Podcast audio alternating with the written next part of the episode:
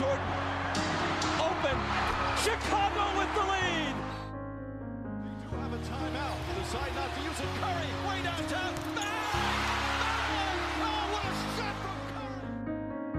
Iguodala up for the layup. Oh, blocked by James. Is this the dagger? Ah! Davis 4-3 in the win. Oh, it's good!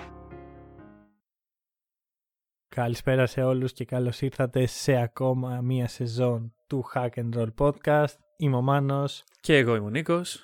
και αυτό είναι το πρώτο από τα τρία preview που έχουμε ετοιμάσει για τη φετινή σεζόν του NBA 2021. Έχουν αλλάξει διάφορα πράγματα. Γενικώς η σεζόν ε, τελείωσε κυριολεκτικά δύο μήνες πριν. Τώρα είμαστε στις αρχές της επόμενης. Έχουμε κι εμείς μια αλλαγή όπως θα βλέπετε οι περισσότεροι. Ε, για την οποία αλλαγή πρέπει να ευχαριστήσουμε τον Δημήτρη Δελιπέτρο, ο οποίος επιμελήθηκε των σχεδίων που βλέπετε όσοι βλέπετε από βίντεο. Ε, ένας φίλος μας ο οποίος έκανε εξαιρετική δουλειά με τα σχέδια. Γενικά σχεδιάζει και μπορείτε να δείτε όλη τη δουλειά στο link για το Instagram του που έχουμε βάλει. Τον ευχαριστούμε πάρα πολύ λοιπόν για τη συνεργασία. Hashtag non-sponsored. Hashtag ε, no money gathered from this sponsorship. Hashtag Λοιπόν. προχωράμε. Αυτό να το ευχαριστήσουμε θέλαμε και να πάμε ευθύς αμέσως στα δρόμενα και τι συμβαίνει δύο εβδομάδες ακριβώς πριν αρχίσει η φετινή χρονιά. Ε, φυσικά θα, μπορούσα, θα πρέπει να αναφερθούμε λίγο στο σχέδιο του NBA που έχει για το πώς θα δουλέψει εν μέσω μιας πανδημίας τουλάχιστον η αρχή της σεζόν γιατί ε, οι υπολογισμοί είναι προς το τέλος της να είναι κάπως καλύτερα τα πράγματα ίσως Ναι. να έχουμε και κόσμο στα γήπεδα και Ποιο το είναι αυτό το σχέδιο, σχέδιο; είναι κυριολεκτικά το ίδιο ακριβώς με τη Ευρωλίγκας, αλλά όταν το κάνει η Ευρωλίγκα τη βρίζουμε, ενώ όταν το κάνει το NBA δεν, τη, βρι- δεν τους βρίζουμε. Ναι. Ε, το οποίο φυσικά είναι αρκετά λογικό, άμα σκεφτεί κανείς ότι υπάρχει εμπιστοσύνη μεταξύ του κόσμου και του NBA. τοσα μμμ. χρόνια οι κινήσεις τους είναι σωστές, λειτουργούν ε, σαν μια σωστή επιχείρηση και γι' αυτό και όλα είναι τόσο κερδοφόρα. Απ' την άλλη, η Ευρωλίγκα δεν το κάνει αυτό. Και επίσης, ε, μια σημαντική λεπτομέρεια που πρέπει να κοιτάξει ο, ο κόσμος είναι ότι οι ομάδες NBA έχουν όλες ανεξαιρέτως ιδιωτικά αεροπλάνα εδώ και πολλά χρόνια. Άρα δεν χρειάζεται να μπλέξουν με Ναι, συμβατικές ισχύει αυτό, πτήσεις ισχύει αυτό. και άλλο κόσμο. Εντάξει, δεν νομίζω. Έχουμε κάτι πολύ συ- σημαντικό να πούμε πάνω σε αυτό. Ε, όχι, εντάξει, βασικά η σεζόν ξεκινάει όπως και όλες οι προηγούμενες. Εντάξει, φυσικά χωρίς την παρουσία κόσμου. Ναι. Αλλά ξεκινάει έτσι όπως είναι να ξεκινήσει και θα δείξει στην πορεία το πώς θα συνεχιστεί. Εγώ δεν πιστεύω ότι θα υπάρξουν ε, τα παρατράγουδα τύπου αναβολές αγώνων και τέτοια. Κάτι το οποίο ξέρουμε ότι στο NBA μην ξεχνάμε ότι δεν μπορεί να γίνει εύκολα αναβολή ενός αγώνα. Μην το λες. Σα ίσα στο NBA είναι έτσι φτιαγμένο που μπορεί να γίνουν πολλές αναβολές για το εξής λόγο. Ε, οι ομάδες έχουν πολλά ε, διαστήματα που έχουν συνεχώς παιχνίδια και πολλά διαστήματα που έχουν λίγα παιχνίδια. Και αυτό φαίνεται τις εποχές που πιάνουν τα κρύα, που σε περιοχές όπως Μινεσότα, Μιλγόκι δεν είναι. Ναι, και το ναι. Ρόντο δεν έχει, δεν έχει παιχνίδι, δεν μπορεί να κουνηθεί εκεί μέσα. Μμ. Ε, και εκεί ξέρεις, αναβάλουν παιχνίδια. Συμβαίνει αυτό. Οπότε δεν ανησυχώ καθόλου, να είμαι ειλικρινής. Εγώ γενικότερα δεν ανησυχώ για τις αναβολές, γιατί μην ξεχνάμε ότι το NBA, δηλαδή για να αναβληθεί ένας αγώνας NBA, όπως και γενικότερα για να αναβληθεί ένας αγώνας μπάσκετ, πρέπει να μην υπάρχουν παίκτες να παίξουν. Όταν στο NBA υπάρχει από πίσω η G League και όλα αυτά, Ε, όχι, αυτό είναι λάθος. λες ότι είναι- δεν θα. Ε, είναι σαν να λες παίζω, εντάξει, παίζω με το εφηβικό στην Ευρωλίγκα. Δεν δουλεύει έτσι. Όχι, Δεν ρε μπορείς- φίλε, το να... Κάτσε, είναι τι, διαφορετικό. Θα κατέβεις με την ομάδα της G League. Ε, όχι με όλη την ομάδα. της G Χάνοντα. League, αλλά- Χάνοντας, κάτσε, θα βγάλω από τους Raptors π.χ. που είχαν Κρούσμαν. Θα βγάλω Van Vliet. Θα βγάλω Lowry. Και θα βάλω δύο rookies που δεν έχουν παίξει λεπτό στο NBA. Δεν δουλεύει έτσι. Ε, Δεν αν μπορεί μου να έλεγες δουλέψει έτσι. δύο παίκτες από τους ε, Raptors της ε, G League θα σε παραδεχόμουν πάντως. Ε, δεν ξέρω. θα, θα Κανείς μάθουμε. δεν ξέρει, ρε. Θα μάθουμε στη χρονιά. Μην, μην ανησυχείς. Ναι. Λοιπόν, Anyway. ε, πάμε ευθύς αμέσως να πούμε λίγο τι θα κάνουμε σε αυτά τα preview. Ωραία, λοιπόν, ε, σε αυτά τα preview ε, σκοπός μας είναι να αναλύσουμε και τις 30 ομάδες και το πώς θα πορευτούν μέσα στη χρονιά. Ε, για να γίνει λίγο ε, ισορροπημένα αυτό, ε, σκεφτήκαμε ότι θα χρησιμοποιήσουμε κάτι το οποίο στο NBA έχει να χρησιμοποιηθεί πολλά χρόνια, τα divisions, ε, όπου στα divisions ε, παίρνουμε κάθε εβδομάδα δύο divisions, ε, ένα από την Ανατολή και ένα από τη Δύση, και αναλύουμε τις ομάδες αυτού του division. Και επιπλέον ε, χωρίζουμε τις ομάδες αυτές σε κατηγορίες, ανάλογα με, τη, με τους στόχους τους. Οι κατηγορίες είναι οι contenders, δηλαδή οι ομάδες οι οποίες παλεύουν για το πρωτάθλημα. Ε, best of the rest, οι οποίες είναι αυτές που έχουν εξασφαλισμένη είσοδο στα playoff, αλλά δεν παλεύουν για πρωτάθλημα. Playoff zone, που είναι αυτές που παλεύουν για να μπουν στα playoff. Rebuilding, που είναι το rebuilding. Και οι doomed ομάδες, δηλαδή καταδικασμένες σε πράγματα όπως η New York. Ε, εννοώ Ναι, όπως ρε- πολλές ομάδες. Ναι. Λοιπόν, και δεν θα μπορούσαμε να μην ξεκινήσουμε με μία από τις πιο ευχάριστες ομάδες της περσινής χρονιάς, μία ίσως η πιο αγαπητή ομάδα στο NBA αυτή τη στιγμή, Miami Heat. Ε, το gang είναι πάλι εδώ, Jimmy Butler, Bam Adebayo, Tyler Hero, Duncan Robinson και όλοι οι σχετικοί. Πρόσθεσαν Avery Bradley και ε, τον Harkless, More Harkless, ε, περίεργο όνομα η αλήθεια είναι. Γιατί περίεργο. Ε, το είπα ηρωνικά προς εμένα.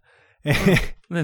και γενικώς νομίζω ότι μόνο αισιόδοξα μπορούν να δουν τη χρονιά οι Heat έχοντας Μμμ. ήδη φτάσει στον τελικό ε, του NBA χωρίς να το περιμένει πιστεύω κάποιος και πλέον έχουν Ναι. και την εμπειρία οι rookies τους δεν είναι πλέον rookies είναι sophomore και δεν ξέρω εγώ θα πω σίγουρα ότι περιμένω καλύτερο στο Heat από πέρυσι Οκ. ε, καταρχάς, να πούμε ότι για να... ε, εγώ γενικότερα δεν πιστεύω έτσι όπως είναι αυτή τη στιγμή δομημένη η Λίγκα και έτσι όπως είναι δομημένη και η Heat, δηλαδή χωρίς να είναι μια δυναστεία, μια ομάδα dynasty που Ακόμα. αντικειμενικά δεν είναι, ακόμα, οκ, ακόμα, ε, ότι είναι πάρα πολύ δύσκολο για αυτή την ομάδα να βρεθεί για δεύτερη σερή φορά στους τελικούς. Βέβαια, δεδομένων των συνθήκων των περίεργων και των περσινών και των φετινών, ε, σίγουρα δεν τους αποκλείω από αυτή τη συζήτηση. Ε, έχουν παίκτες οι οποίοι, ε, όπως ο Tyler Hero, ο οποίος θα το δούμε να ξεκινάει μια χρονιά με πολλά expectations, με βάση αυτά Ναι. που έκανε στα playoff. ναι ναι ναι Ε, επίσης θέλω να σταθώ στο εξής ότι η Heat πριν μερικά χρόνια ήταν μία από τις χειρότερες shooting ομάδες σε όλο το NBA. Και για να το ανατρέψουν αυτό δεν πήρανε κάποιον elite shooter ο οποίος θα πρωταγωνιστεί. Δραφτάρανε ένα. Ντραφτάρανε έναν, ε, πήραν τον Duncan Robinson Μμμ. και φέτος παίρνουν και τον πολύ αγαπημένο μου Avery Bradley ε, Ναι. και νομίζω ότι πλέον πρόβλημα shoot δεν υπάρχει. Εντάξει, το μόνο πρόβλημα shoot που μπορεί να παρατηρηθεί είναι ότι οι δύο σου, όχι superstar, οι δύο star τους, Μμμ. ε, Jimmy Butler και Bama Debayo δεν είναι, ε, όχι απλώς elite, δεν είναι καν shooter. Θα Ωραία. διαφωνήσω Με τι; γιατί ο Μπάμα Ντεμπάγιο κέρδισε το Skills Challenge πέρυσι. Για όποιον δεν θυμάται. πρώτη φορά μετά τα divisions, πρώτη φορά χρησιμοποίησαν επιχείρημα για κάτι το skill challenge. ναι, αλλά κέρδισε το skill Ναι. challenge. αυτό, Λοιπόν, αυτό. Οπότε θεωρώ ότι θα είναι ένα μικρό πρόβλημα αυτό και ειδικά με το μεγάλο στόχο που έχουν θέσει να υπογράψουν του χρόνου τον Γιάννη ο οποίος είναι ένας παίκτης που φημίζεται για την έλλειψη σουτ και για την ανάγκη του να έχει σουτέρ γύρω του. Με αυτή την τριάδα θα είναι πολύ δύσκολο να συνυπάρξουν όλοι στο γήπεδο. Αλλά αυτό είναι κάτι για μια άλλη περίπτωση. Ε, δύο πράγματα που παρατηρεί κανείς βλέποντας το roster είναι ότι δεν υπάρχει κάποιο backup ε, πεντάρι. Μ, Μμμ. Είναι ο Κέλι Ολίνικ, αλλά παιδιά είναι ο Κέλι Ολίνικ. Δηλαδή, εντάξει, πόσο, πόσο μπορεί να ανταπεξέλθει ο Kelly Olynyk. Α, Και φάνηκε όταν βγήκε νοκάουτ στους τελικούς ο Μπαμ ότι ο, ο Olynyk δεν ήταν. ε, Ακριβώς. Βέβαια, δεν θες ένα πεντάρι που να παίζει 30 λεπτά γιατί δεν, δεν μπορείς να υπολογίσεις ότι ο, ο βασικός center θα τραυματιστεί. Αλλά Ναι, εκεί σίγουρα. θα μπορούσε να υπάρχει κάτι καλύτερο. Είναι η μοναδική θέση που δεν υπάρχουν τουλάχιστον δύο πάρα πολύ καλοί παίχτες. Παίχτες Ναι, που θα ναι. μπορούσαν να ξεκινάνε. Αυτό. Ε, Συγχρόνως, μου αρέσει πάρα πολύ η κατάσταση που βλέπω στον Άσο. Δηλαδή, υπάρχει ο Ντράγκητ, ο οποίος δεν χρειάζεται καν να πω γιατί είναι σημαντική η ανανέωσή του. Υπάρχει ο Κέντρικ Νάν, ο οποίος δεν έδειξε στα playoff πράγματα, αλλά μέσα στη σεζόν ήταν consistent και πιστεύω ότι θα είναι μεγάλο κέρδος άμα ξαναμπεί στο rotation και είναι ένα μέλος της ομάδας όπως ήταν. Και υπάρχει και ο Jimmy Butler, ο οποίος μπορεί να παίξει άσο 2, 3, 4. Τέσσερις θέσεις. Στον άσο έχει αντα... ε, είχε ανταπεξέλθει πέρυσι σε πολλές περιπτώσεις πολύ καλά. Και φαντάσου μία- ένα σχήμα με Butler, Bradley ε, και Tyler Hero δεν του Ναι. λείπει τίποτα. Αυτό βασικά. Ε, άμα έβαζες τον, Ba- τον Butler στο 4 και κατέβαζες κάποιον, ξέρω εγώ, Mo Harkless στο 5 και πάλι δηλαδή. Ο Ε, Harkless στο πέντε ομιγέννητο. είναι υπερβολή, θεωρώ. Ε, εγώ ψάχνω τρόπο να σου βρω το. να καλύψεις backup το πέντε. 5. Ναι. Εντάξει, ο Λίνικ θα είναι βασικά και Μέιρ Λέοναρντ. Αυτό Καλά, είναι. δεν ενθουσιάζομαι, το ξέρεις. Ούτε εγώ, αλλά- αλλά... δεν είναι και για πέταμα. Έτσι. Καλά, Τη για στιγμή πέταμα που δεν είναι, οι όχι. Raptors κατεβάζουν πλέον ομάδα με βασικό τον Aaron Baines. Αχ, αχ. Δηλαδή, βλέπεις ότι υπάρχει μια, ένα καλό επίπεδο. Αυτό. Ναι, οκ. και οκ. πιστεύω κιόλας ότι ο Αντεμπάγιο θα είναι μέσα στην τριάδα για Defensive Player of the Year φέτος. Οκ. Αυτό. Μαζί με; Θα δούμε. Πιθανότατα Davis και Gobert, αλλά βγάζοντας το Γιάννη λόγω της εικόνας ε, που είδαμε πέρυσι στα playoff, βέβαια και στο Gobert είδαμε κάποια αμυντικά προβλήματα. Γενικώς ναι, τα νομίζω ότι συζητάγαμε πέρυσι. φέτος δεν θα είναι. Θα, η συζήτηση θα είναι Bam ή Davis. Μάλιστα. Λοιπόν, επόμενη ομάδα, πάμε στη δυτική πλευρά του χάρτη. Phoenix Suns, μια ομάδα που έχει ένα συγκεκριμένο παίχτη που ξέρω ότι Που- εκτιμάς. που μου αρέσει ιδιαίτερα, ναι. Λοιπόν, ε, καταρχάς ε, να πούμε ότι εντάξει κοίτα, σήμερα μιας και είναι το πρώτο επεισόδιο της ε, καινούργιας σεζόν, να πούμε λίγο ότι εγώ έμαθα κάτι από την περσινή σεζόν Το οποίο και είναι. αν μπορώ να ονομάσω ένα πράγμα το οποίο έμαθα είναι σίγουρα ε, το ότι κατάφερα πλέον να ξεχωρίζω Ανατολή και Δύση. Σίγουρα. Δηλαδή πλέον είμαι σίγουρος π- τι είναι η Ανατολή και τι είναι η Δύση. Επομένως πάμε στη Δύση, πάμε στους Suns.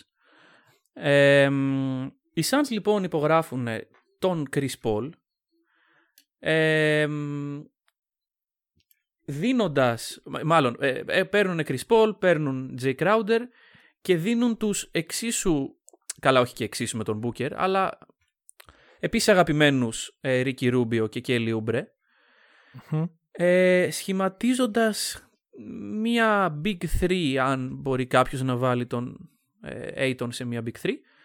Ε, το μόνο σίγουρο είναι ότι πλέον οι Suns έχουν έναν από τους καλύτερους point guards στην ιστορία του αθλήματος να τους καθοδηγεί. Έχουν έναν Booker ο οποίος πέρυσι έκανε μια πολύ καλή χρονιά Και πολύ Και καλό bubble. να και πολύ τονίσουμε. καλό bubble, εξαιρετικό bubble. Και έναν DeAndre Ayton, ο οποίος δεν ξέρω. Είναι η Τι ώρα για το πιστεύεις; step up, θα πω εγώ. Μάλιστα. Είναι η ώρα για το step up. Δηλαδή, έχει ένα από τους καλύτερους pick and roll point guard ever. Έχει Ναι. άλλον έναν εξαιρετικό δημιουργό στην πεντάδα, τον Devin Booker. Μμμ. Έχει spacing. Και είναι και πλέον τρίτη του χρονιά. Ελπίζουμε να μην έχει πάλι κάποιος suspension όπως πέρσι. Ναι. Jesus Δεν βρίσκω Christ, κανένα δηλαδή. λόγο για να μην είναι ο Ayton στους υποψήφιους για most improved player. Ok. Αυτό. Μας έχεις φτιάξει τα βραβεία του NBA, εσύ πριν αρχίσουμε. Μπράβο. Ναι, ναι. Ε, ξέρεις, θέλω έτσι λίγο να πετάξω κάτι. Ένα μικρό take για μια ομάδα. Για όποιον ακούει πρώτη φορά hack and roll.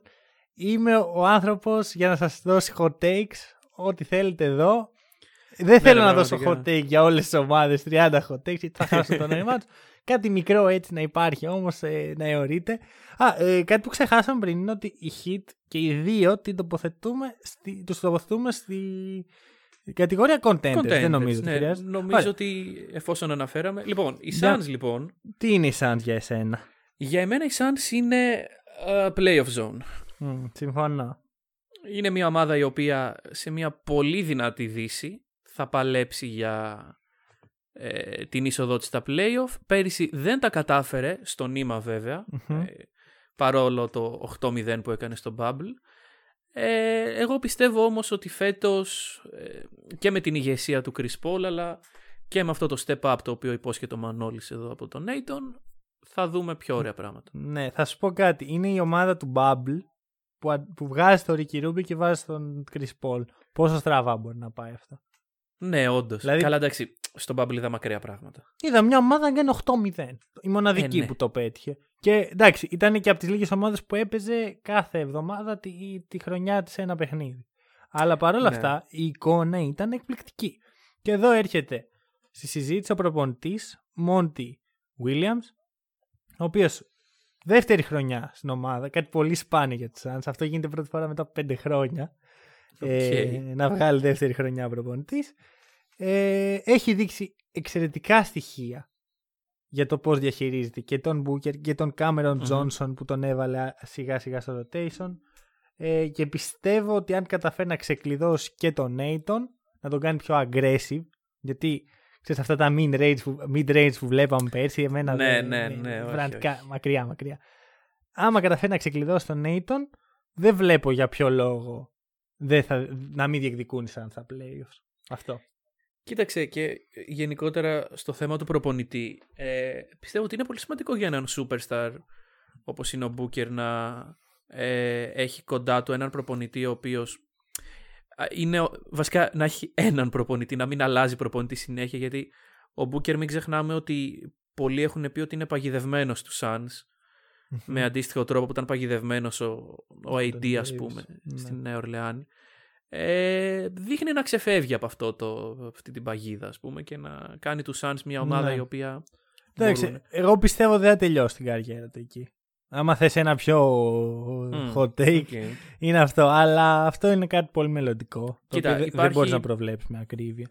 Υπάρχει το παρελθόν στη Μινεσότα βασικά. Μπράβο, Αλλά- ναι. ναι, ναι, ναι. Ναι, κοίτα, ας πούμε, δεν ξέρω. Η κίνηση με τον Chris Paul, η μόνη αντίρρηση την οποία την έχω ξαναφέρει κιόλας είναι ότι αν δεν πας να πάρεις πρωτάθλημα τα επόμενα δύο χρόνια, γιατί να δώσεις assets Μμ. όπως ο Kelly Oubre; Ναι, το, το έχουμε συζητήσει στο recap της off-season αυτό Ναι. και η αλήθεια είναι ότι δεν θέλουμε να επαναλάβουμε τα ίδια πράγματα. Μπορούμε να Ωραία. προχωρήσουμε.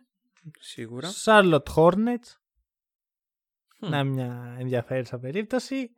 Εγώ θα τονίσω ένα όνομα να υπάρχει εκεί. Μαλίκ Μο... Όχι. Ε, Λαμέλο Μπολ. Λαμέλο Μπολ. Και Cody Ε, Zeller. Επιτέλους θα Ναι. πω ότι ο Λαμέλο είναι στο NBA. Δηλαδή πραγματικά νιώθω ότι μιλάμε για αυτόν τον παίχτη καμιά δεκαετία τώρα. Ναι, πραγματικά. Λαμέλο Μπολ, Λαμέλο Μπολ. Τώρα θα δούμε επιτέλους τι είναι ικανός να κάνει και κατευθείαν θα πω τι πιστεύω για αυτόν τον παίχτη. Είναι ο καλύτερος από τους αδελφούς Μπολ σίγουρα. Και Δε- το έχεις δε- αναφέρει και στον draft αυτό. Ναι, ναι, ναι. Και το, ας πούμε, το, το τονίζω ακόμη περισσότερο. Πιστεύω ότι θα δούμε ένα παίχτη πιο ολοκληρωμένο από τον Λόντζο. Εντάξει, με Λιάντζελο δεν υπάρχει σύγκριση. Ε, νομίζω ότι ο παιδί μου. Λαμέλο Μπολ θα τελειώσει την καριέρα του σαν ο καλύτερος αδελφός Μπολ. Κοίταξε, ο Λιάντζελο. Ε, γιατί να μπει με το στανιό στο NBA, αυτό δεν έχω καταλάβει βασικά. Κοίτα να δεις. Ε, εγώ θα σου πω ότι βλέπω ένα παίχτη ο οποίος έχει δουλέψει αρκετά και φαίνεται στο κορμί του. Αλλά ενώ είναι μεγάλη συ- συζήτηση γενικώς η φάση με το Λαβάρ και τα σχετικά. Ας το συζητήσουμε όταν φτάσουμε στους Detroit Pistons. Ναι, ok, ok, συμφωνώ. Ε, ωραία, λοιπόν, Hornets. Οι Hornets, εκτός από τον Λαμέλο που ανέφερες, πήραν και έναν άλλον αγαπημένο σου παίκτη. Ναι, το Gordon Hayward. Μμμ. Μας τον έκλεψαν. Ε, ναι, σας τον Όχι. έκλεψαν, όχι ότι τον χαρίσατε. Εντάξει, δεν το χαρίσαμε ακριβώς. Θέλαμε να παραμείνει, αλλά μπορώ να καταλάβω για ποιο λόγο ο Hayward να θέλει μια αλλαγή στην καριέρα του. Δεν δούλεψε στη Βοστόνη. Ναι. Συμβαίνουν αυτά. Η... Τον Hayward τον εκτιμάω σαν παίχτη πολύ πριν ε, συνδεθεί το όνομά του με, τη- με την ομάδα μου. Για όποιον δεν το ξέρει, είμαι Boston Celtic. Ε, και δεν θα αλλάξει αυτό επειδή άλλαξε ομάδα. Τον πιστεύω Ναι. πάρα πολύ και λυπάμαι πραγματικά για τους τραυματισμούς που είχε τα τελευταία χρόνια. Ωραία. Ε, κοίτα να δεις όμως. Ε, ε, τι, καταρχάς, τι κατηγορία θεωρείς ότι είναι οι Hornets; Rebuilding. Για ένα λόγο. Rebuilding. Επειδή είναι ο Λαμέλο. Ακριβώς. Άμα δεν ήταν θα ήταν doomed. Ακριβώς. Βέβαια. Ωραία, οπότε. Πριν, Ναι. πριν, επειδή φαντάζομαι τι πας να πεις, υπάρχει κι άλλο ταλέντο έτσι. Είναι PJ, Ta- ε, PJ Washington, Ναι, σίγουρα.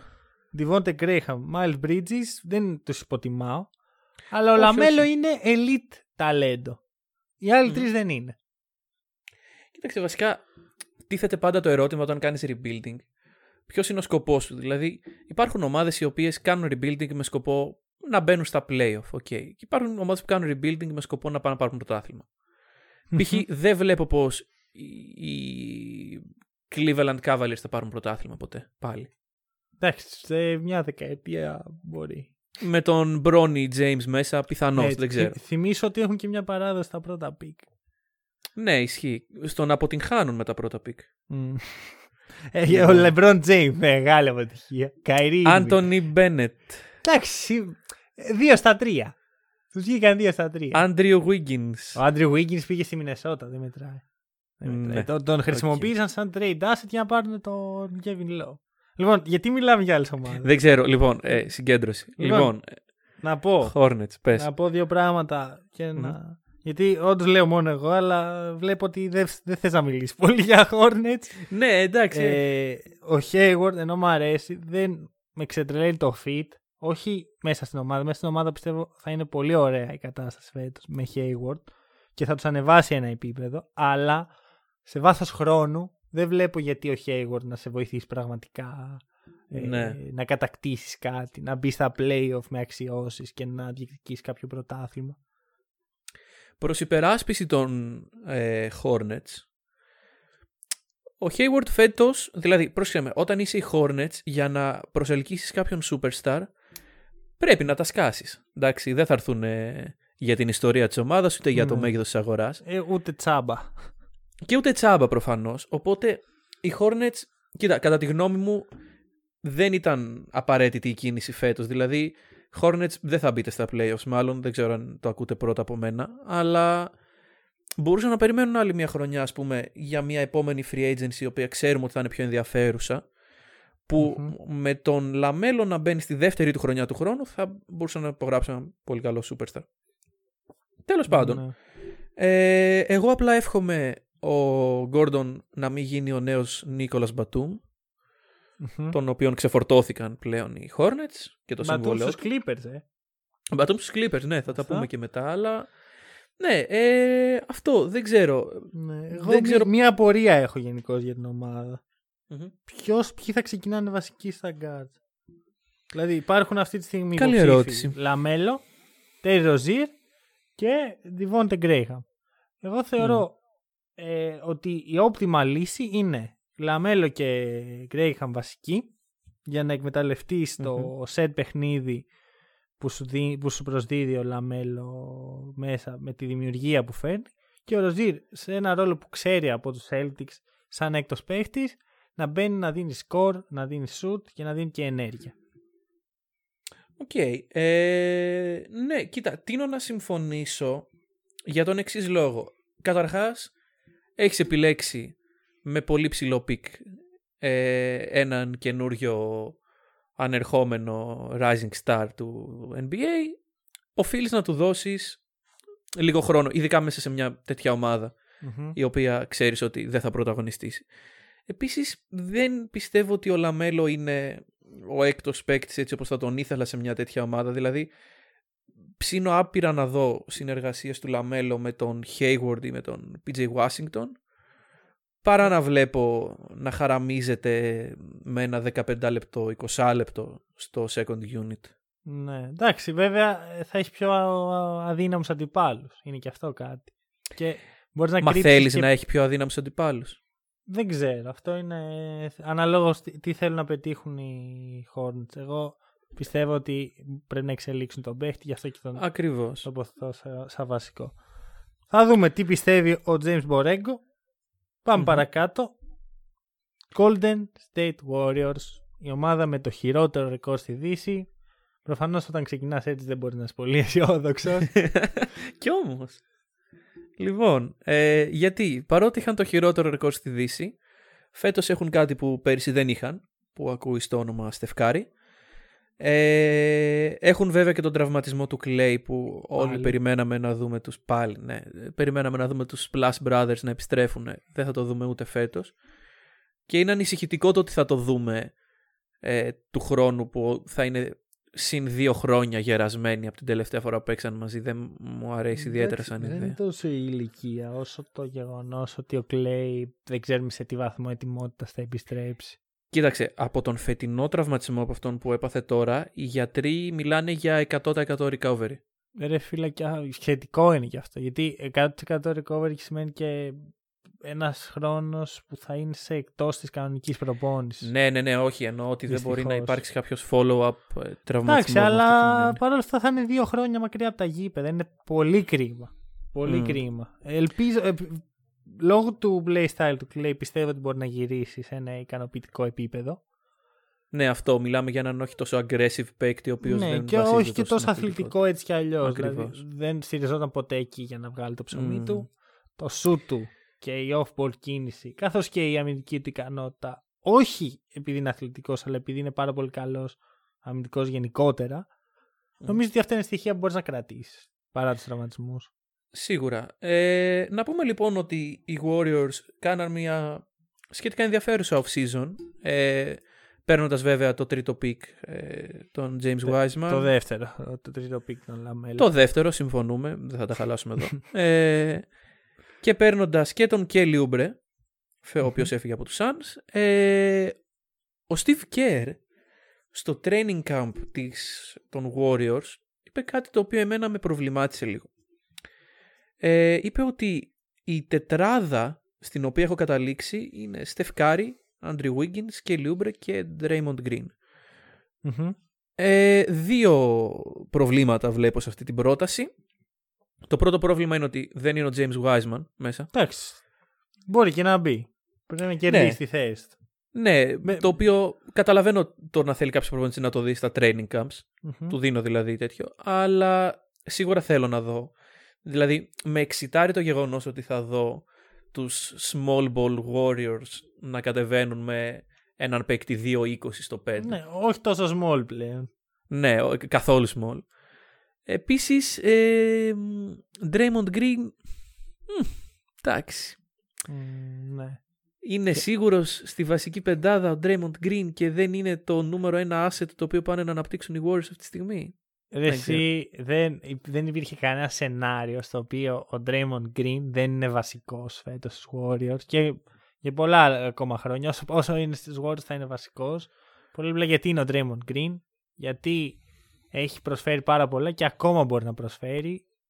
Ε, έχει, δηλαδή δεν καταλαβαίνω για ποιο λόγο να είναι ο Eric Pascal όταν έχει ένα παίκτη ο Γιατί- οποίος έχει οδηγήσει μαζί με άλλους δύο φυσικά στην γη της επαγγελίας στο πρωτάθλημα. Ναι. Ε, από την άλλη όμως, ο Eric Pascal είναι ένας αναπτυσσόμενος παίκτης ο οποίος πέρσι έκανε αρκετά καλή σεζόν δεδομένων των συνθήκων των περσινών Warriors που δεν είχαν παίκτες να παίξουν σε μια φάση. Ε, αλλά εντάξει, εγώ πιστεύω ότι ο Draymond Green σε ρόλο έκτου παίκτη δεν θα με χάλαγε. Ε, δεν δεν βλέπω γιατί να είναι ο- τόσο καλό αυτό. Εντάξει, τέλος πάντων. Ε, Νο- Ε, νομίζω ας πούμε ότι βασικός ε, έχει ένα πολύ καλό synergy με τον Κάρι γιατί προσφέρει το playmaking από μ, το ισχύει αυτό. Ισχύει. και εκμεταλλεύεται την off-ball κίνηση του Κάρι που είναι εξαιρετικά καλή. Για όποιον δεν το ξέρει, ο Στέβεν Κάρι ίσως είναι ο καλύτερος off-ball playmaker της λίγκας. Μ, Ε, και γι' αυτό νομίζω ότι τους θες ώστε να το περισσότερο μαζί μέσα στο γήπεδο. μμμ. Πιο πολύ Και- ακόμα και από όσο θες τον Κάρι με τον Clay. Γιατί ο Clay είναι ο shooting guard που μπορεί να ταιριάξει με οποιοδήποτε point guard. Με οποιονδήποτε. Γιατί δεν χρειάζεται καθόλου την μπάλα στα χέρια. Ο Κάρι είναι πιο ιδιαίτερος παίκτης. Έχει συγκεκριμένες αρετές που μπορείς να τις αξιοποιήσεις άψογα με ένα Green και ένα Clay μέσα. Αλλά ο Green νομίζω είναι πιο πολύ ακόμα από τον Clay. Αυτό. Οκ. Ε, επίσης να πω κάτι τελευταίο για τους Warriors. Βλέπω ότι για εμένα κάνουν ε, το ιδανικό rebuilding, αν μπορεί να οριστεί αυτό. Δηλαδή, ε, χωρίς να, είσαι, να περνάς μια δύο τριετία στα χαμηλά στρώματα, ε, ντραφτάρεις νέους παίκτες, αναπτύσσεις νέους παίκτες, ε, κάνεις trades για νέους παίκτες, βλέπε Kelly Oubre, Ναι. βλέπε τώρα τον Wiseman, βλέπε Marquese Chriss, βλέπε Eric Paschall. Έχεις αυτούς τους παίκτες οι οποίοι είναι το μέλλον των Μμμ. Warriors και ταυτόχρονα έχεις και τον Στεφκάρη ο οποίος Ναι. οδηγεί την ομάδα στο playoff zone θα πω εγώ. Ναι, και εγώ εκεί θα. Βασικά, όχι, όχι, λάθος. Λάθος. Διαφωνώ. Διαφωνώ. Ε, πιστεύω είναι best of the rest. Γιατί είναι αυτό το όνομα που είπες, Stephen Curry. Έχω μιλήσει ε, για τον Curry και τον έχω χαρακτηρίσει ως game changer. Γιατί έχει αλλάξει το παιχνίδι του μπάσκετ και αλλάζει και το παιχνίδι της ομάδας στην οποία βρίσκεται. Θεωρώ ότι δεν υπάρχει πιο impactful player σε μια ομάδα από τον Curry στο σημερινό NBA.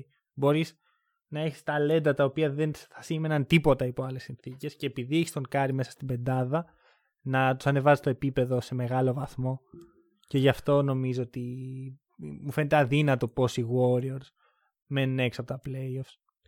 Οκ, ε, μένει να τους δούμε και στην πράξη γιατί Αλλά- είναι μια ομάδα που δεν την Ναι. έχουμε δει μαζί. Ναι, αλλά δεν θα διεκδικήσουν πιστεύω τίτλο λόγω του ότι Ε, εντάξει, ναι. ε, λείπει ο Clay. Με τον Clay θα ήταν εύκολα στο top 3 μου για τίτλο. Oh, okay. Αυτό. Και ε, μια μικρή αναφορά στον Andrew Wiggins, ένας space ο οποίος νομίζω ότι είναι η τελευταία του ευκαιρία να δείξει ότι ανήκει στο υψηλότερο επίπεδο. Γιατί Τελευταία. νο- Ναι, ναι, ναι. Δεν νομίζω ότι θα του Οκ. δοθεί άλλη χρονιά που θα παίζει consistently συνέχεια 30 με 35 λεπτά και θα αφήνει ο προπονητής τα λάθη και τις περίεργες συμπεριφορές που έχουμε δει ανά τα χρόνια από το Wiggins. Νομίζω ότι ή φέτος δουλεύει πιο σκληρά από ποτέ και δείχνει το ταλέντο του ή γίνεται trade για φακές. Και Φακές. στην ομάδα που θα πάει πιθανό απλώς να, να είναι ρολίστας ή κάτι τέτοιο. Ναι, πολύ sad ιστορία έτσι όπως το περιγράφεις. Είναι, α, εγώ πιστεύω, το, του δίνω ευκαιρία, ρε παιδί μου. Πιστεύω ότι θα Ναι, τα ναι, ναι. καταφέρει. Πιστεύω ότι είναι η ώρα του Wiggins, ας πούμε. Γιατί είναι Εντάξει, στο ρε παιδί σωστό μου, περιβάλλον. Τελείως άσχετο, αλλά και εγώ τα ίδια έλεγα για τη Χίμκι, ας πούμε, στην Ευρωλίγκα και βλέπουμε πόσο καλά πάει αυτό. μέχρι στιγμής. Μην, μην το αναφέρεις εδώ, μην το αναφέρεις. Ναι. Θα... λοιπόν, Προχωράμε. πάμε παρακάτω. Ε, Washington Wizards. Οι Washington Wizards, προσέξτε τι θα πω, του Russell Westbrook.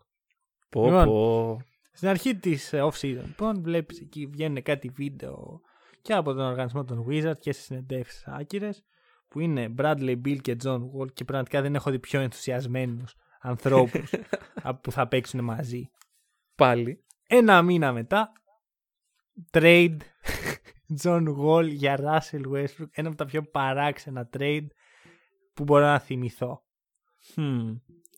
Κοίτα, εγώ θα σου πω ότι ε, σήμερα το πρωί είδα την ε, φωτογράφηση, το Media Day του Westbrook στους Wizards με τον αριθμό 4 για όποιον δεν ήταν αρκετά περίεργο αυτό το trade. Ο Westbrook πλέον θα φοράει το 4. Ε, μ, κοίταξε, δεν ξέρω. Είναι ένα trade το οποίο και οι δύο ομάδες δεν καταλαβαίνω γιατί το κάναν. Μμμ. Κοίτα, Υπήρξε από και ό,τι ένα pick καταλαβαίνω- μέσα στην όλη φάση, αλλά Ναι, από ό,τι καταλαβαίνω, ο λόγος είναι ότι και οι δύο δεν θέλουν να είναι εκεί που είναι. Και σου λέει, Α είναι το πρόβλημα κάποιου άλλου, εγώ δεν θέλω. Ναι, βρε παιδί μου, αλλά βλέπεις. Κοιτάς τη λίγκα, οκ. Είσαι, είσαι οι Wizards. Και λες, λοιπόν, έχω πρόβλημα με τον John Wall, οκ. Δεν θέλω άλλο. Αχα. Πού να κοιτάξω για να βρω τον αντικαταστάτη του; Μμμ, σε αυτούς που επίσης έχουν πρόβλημα με τον point guard τους. Η ερώτηση είναι, πόσες ομάδες ήθελαν τον John Wall μετά από 1,5 χρόνο απουσίας και Πιθανώς καμία. ναι. Δηλαδή πρέπει να συγκρίνεις και με τις Ναι, υπόλοιπες ισχύει. επιλογές. Άμα σου δίνει ο άλλος δύο second round pick, ε, ακόμα και, και ο Westbrook φαντάζει καλύτερη επιλογή. Που εντάξει, Ναι, αυτό. ο Westbrook, να μιλήσουμε λίγο, είναι ένας παίκτης ο οποίος δεν είναι κακός. Δεν Σίγουρα είναι όχι. προβληματικός. Απλώς το μπάσκετ έχει αλλάξει και έχει αλλάξει προς την κατεύθυνση που δεν τον βολεύει και δεν βολεύει το playstyle του. That's it. Ακριβώς. Ε, οι άμυνες πλέον έχουν προσαρμοστεί στον Westbrook και μην ξεχνάμε ότι μιλάμε για τον παίκτη ο οποίος έκανε πριν από τέσσερα χρόνια ε, triple-double season. Έκανε τρεις σερί triple double season. Ναι, και πήρε Ε, και MVP ε. και πολλά πράγματα. Ναι, τα δεν, οποία... δεν είναι τυχαίος. Αυτό είναι το. Ναι. μμ. Ε, Αλλά όντως τον έχει ξεπεράσει τον μπάσκετ, πιστεύω. Ναι, εντάξει, συγχρόνω υπάρχει έτσι ένας τίμιος νεανικός ε, κορμός από πίσω. Υπάρχει ο, ο Τόμα Μπράιαν, υπάρχει ο Χατσιμούρα, Ναι, ναι, υπάρχει και- ο Ντένι Αυντίγια, ένας Α, μάλιστα. Ναι, που, ε, είσαι και εσύ εδώ, ναι. Που ξέρει, όποιος έχει ακούσει μισό podcast που τον έχω αναφέρει, ξέρει πόσο τον εκτιμάω και τον πιστεύω σαν ε, prospect.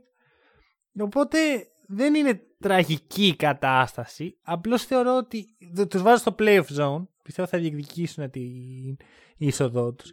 Πιστεύω Οκ. επίσης ότι θα μπουν στα playoff.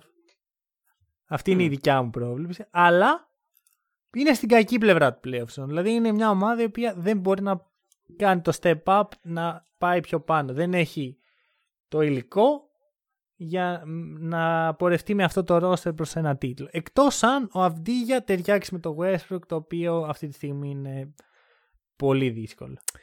Ναι, δεν ξέρω πώς ταιριάζουν αυτοί οι δύο παίκτες μεταξύ τους. Μ. Γιατί Ναι, πιστεύω η εξέλιξη του παίχτη θα γίνει σε ένα πολύ καλό βαθμό για να είναι δεύτερος, τρίτος star σε μια ομάδα για τίτλο. Ναι.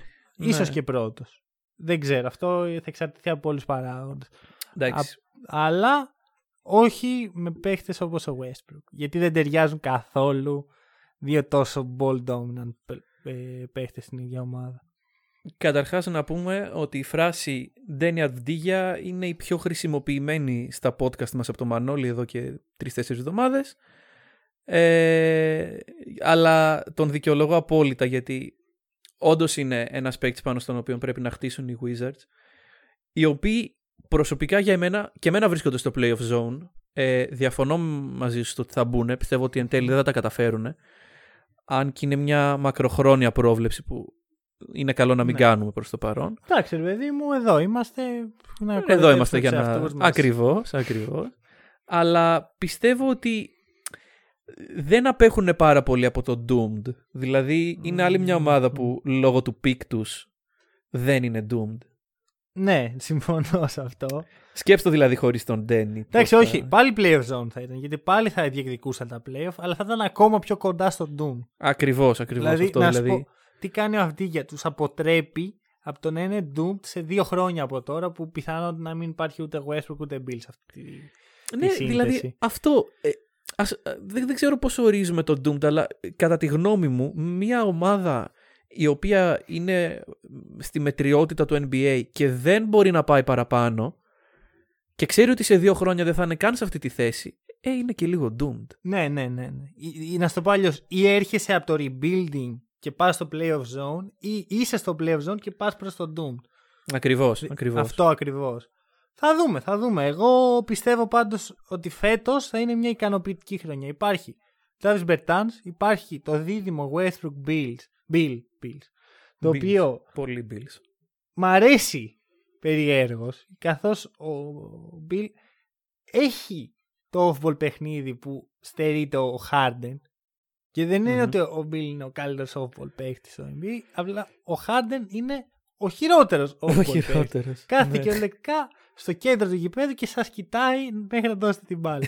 Όταν τη δώσετε, δεν θα στη δώσει πίσω. Ε, Αυτό είναι ο Harden. Δεν υπάρχει. Pretty much sum up Ε, του παιχνιδιού του Harden. ναι. Αυτό δεν ταιριάζει με τον ε, Westbrook όμως. Ο Bill έχει πιο πολλά στοιχεία που θα δούλευαν. Ναι. Ε, πιστεύω. Μακάρι να βγει γιατί έχει πολύ. Θα ήθελα να τους δω, ας πούμε, σε μια σειρά στα playoff. Να δω τι μπορούν να κάνουν αυτοί οι δύο. ναι, που... Εντάξει, άμα θέλουμε να κάνουμε μια πολύ μακροχρόνια πρόβλεψη Μμμ. και έστω ότι οι Wizards είναι 8η και οι Bucks είναι πρώτοι, πώς θα σου φαινόταν για ένα τεράστιο upset; Ε, δύσκολο. Δύσκολο. Δύσκολο. αλλά, ο, εντάξει. NBA είναι αυτό, οπότε δεν ναι, ξέρεις. τέλος πάντων. Λοιπόν, ε, We move. we move. Sacramento Kings. Hmm. Δεν δεν θέλω να πω τίποτα μέχρι να ακούσω τη δικιά σου άποψη, γιατί έχω διάφορα πραγματάκια. Οκ, οπότε η δικιά μου άποψη. Ε, οι Kings έχει μια, έχουν μια πεντάδα. Δηλαδή, εγώ στο μυαλό μου και περισσότερος χρόνος πιστεύω. Kings, ε, rebuilding, προσπάθεια, α- ανάπτυξη ταλέντων κλπ. κλπ. Έχουν μια πεντάδα όμως η οποία στα χαρτιά είναι καλή. Δηλαδή, ε, Diaron Fox, ο οποίος ε, πρόσφατα πληρώθηκε πολύ. Μμμ. Ε, Buddy Hield, ε, ο Barnes, ο Bagley και ο Whiteside. Ναι, δεν ήταν και πολύ καλή πεντάδα τελικά. Τέλος πάντων. Ε, ναι, το, το τέλος με χάλασε και εμένα. λίγο. Ε, μα τώρα Whiteside. Τέλος πάντων, ναι. Anyway, ε, θέλω να δω πόσο υγεία θα υπάρχει μέσα στην ομάδα όταν εννοώ υγεία εννοώ τον Marvin Bagley. Bagley κυρίως. Ναι.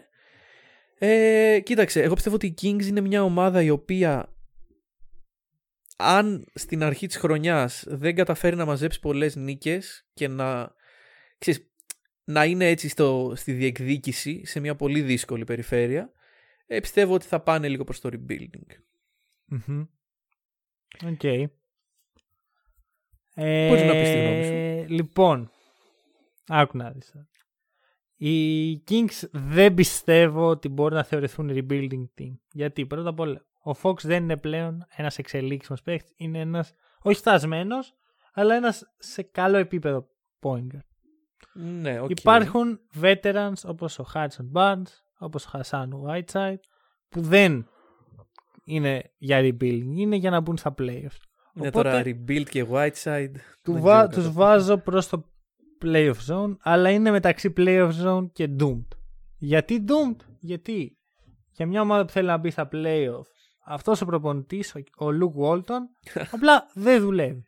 Δεν γίνεται να, να αποθέτεις εκεί τις ελπίδες σου και δεν καταλαβαίνω τι είδαν πέρσι οι παράγοντες του Sacramento στον Walton που είπαν ότι α, να, ο, θέλουμε να πορευτούμε με αυτόν στα επόμενα χρόνια. Μα με τους Lakers τα έχει πάει καλά. Ναι, πολύ καλά. Πόσο. Ναι.